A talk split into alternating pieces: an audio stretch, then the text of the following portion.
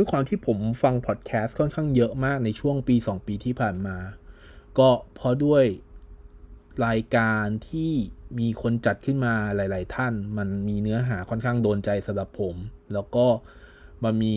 คนที่เป็น creator ที่หันมาทำพอดแคสต์กันเยอะขึ้น ก็ส่วนใหญ่ก็จะเป็นคนที่ผมรู้จักในวงการบล็อกไอทีบล็อกอะไรทั้งหลายเนี่ยครับ มันก็เลยเริ่มมีความคิดว่าเออถ้าเรา จะหันมาจัดพอดแคสต์เอง มันจะเป็นยังไงวะ พอ จากที่เราถามเริ่มเริ่มถามตัวเองครับว่าเออเราจะเรามันจะเป็นรูปแบบไหน เราก็เลยบาจีเลยครับ ซื้ออุปกรณ์นั้นนนนี่มาเต็มไปหมดเลย แต่สุดท้ายก็คือมันก็ถูกวางกองไปตรงนั้น เพราะว่าผมยังไม่รู้ว่าผมจะจัดเรื่องอะไร ผมจะพูดเรื่องอะไรที่มันจะสามารถ ช่วยฟูลฟิลความอยากของผมที่แบบเออเราอยากจะจัดรายการดู พอมาเริ่มทบทวนว่าเออตัวเองมันพอจะมีพอจะมีความรู้เหลือ พอจะรู้อะไรมาบ้างที่มันจะสามารถไปแชร์กับคนอื่นได้ หรือว่าเอามาจัดรายการได้ ก็มีอยู่แค่ประมาณ2อสเรื่องเองมั้งที่พอจะนึกออก เรื่องแรกก็คงเป็นเรื่องที่ตัวเองทำงานอยู่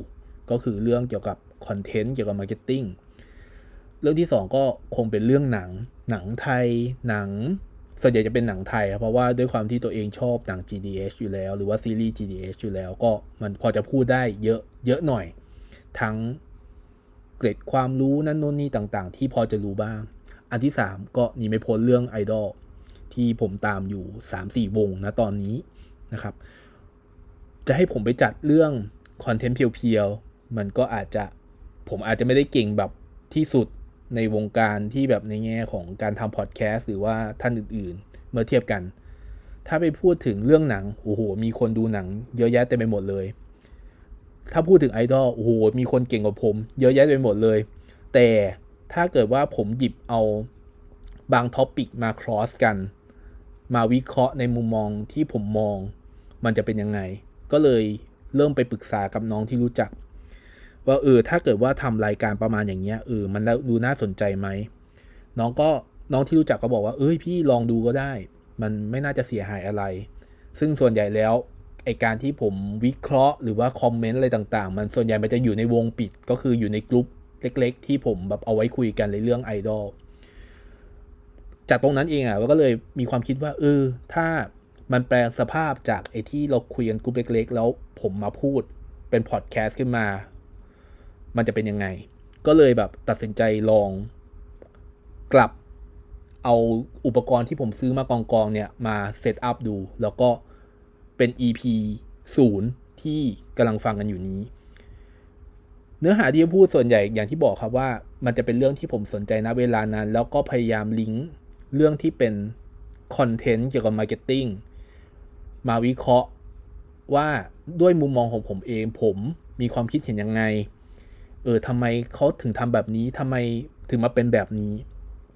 เพราะเพราะผมดูว่าเออมันจะได้อีกมิติหนึ่งในการนำเสนอที่น่าจะ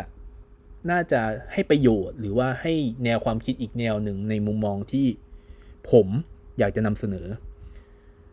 สิ่งที่คิดว่าน่าจะได้ในรายการนี้ ผมว่ามันเป็นมันเป็น opinion มากกว่า มันเป็นข้อเสนอ เอ้ยมันเป็น เขาเรียกว่ามันเป็นมุมมองอีกมุมมองหนึ่งที่ผมอยากจะแชร์มากกว่า ซึ่งผมไม่รู้ว่ามันจะได้มากน้อยขนาดไหน เพราะว่าผมก็ผมได้แค่หวังว่า สิ่งที่ผมพูดไปมันอาจจะไปสกิดความคิดว่าเออมันมีมุมมองนี้เกิดขึ้นมาด้วย เพราะว่าอย่างที่บอกเขาว่า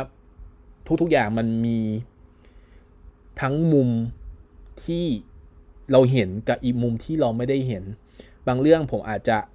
ไม่ได้เก่ง แต่ว่าผมอาจจะมองเป็นอย่างนี้ ซึ่งผมว่าดูน่าสนใจ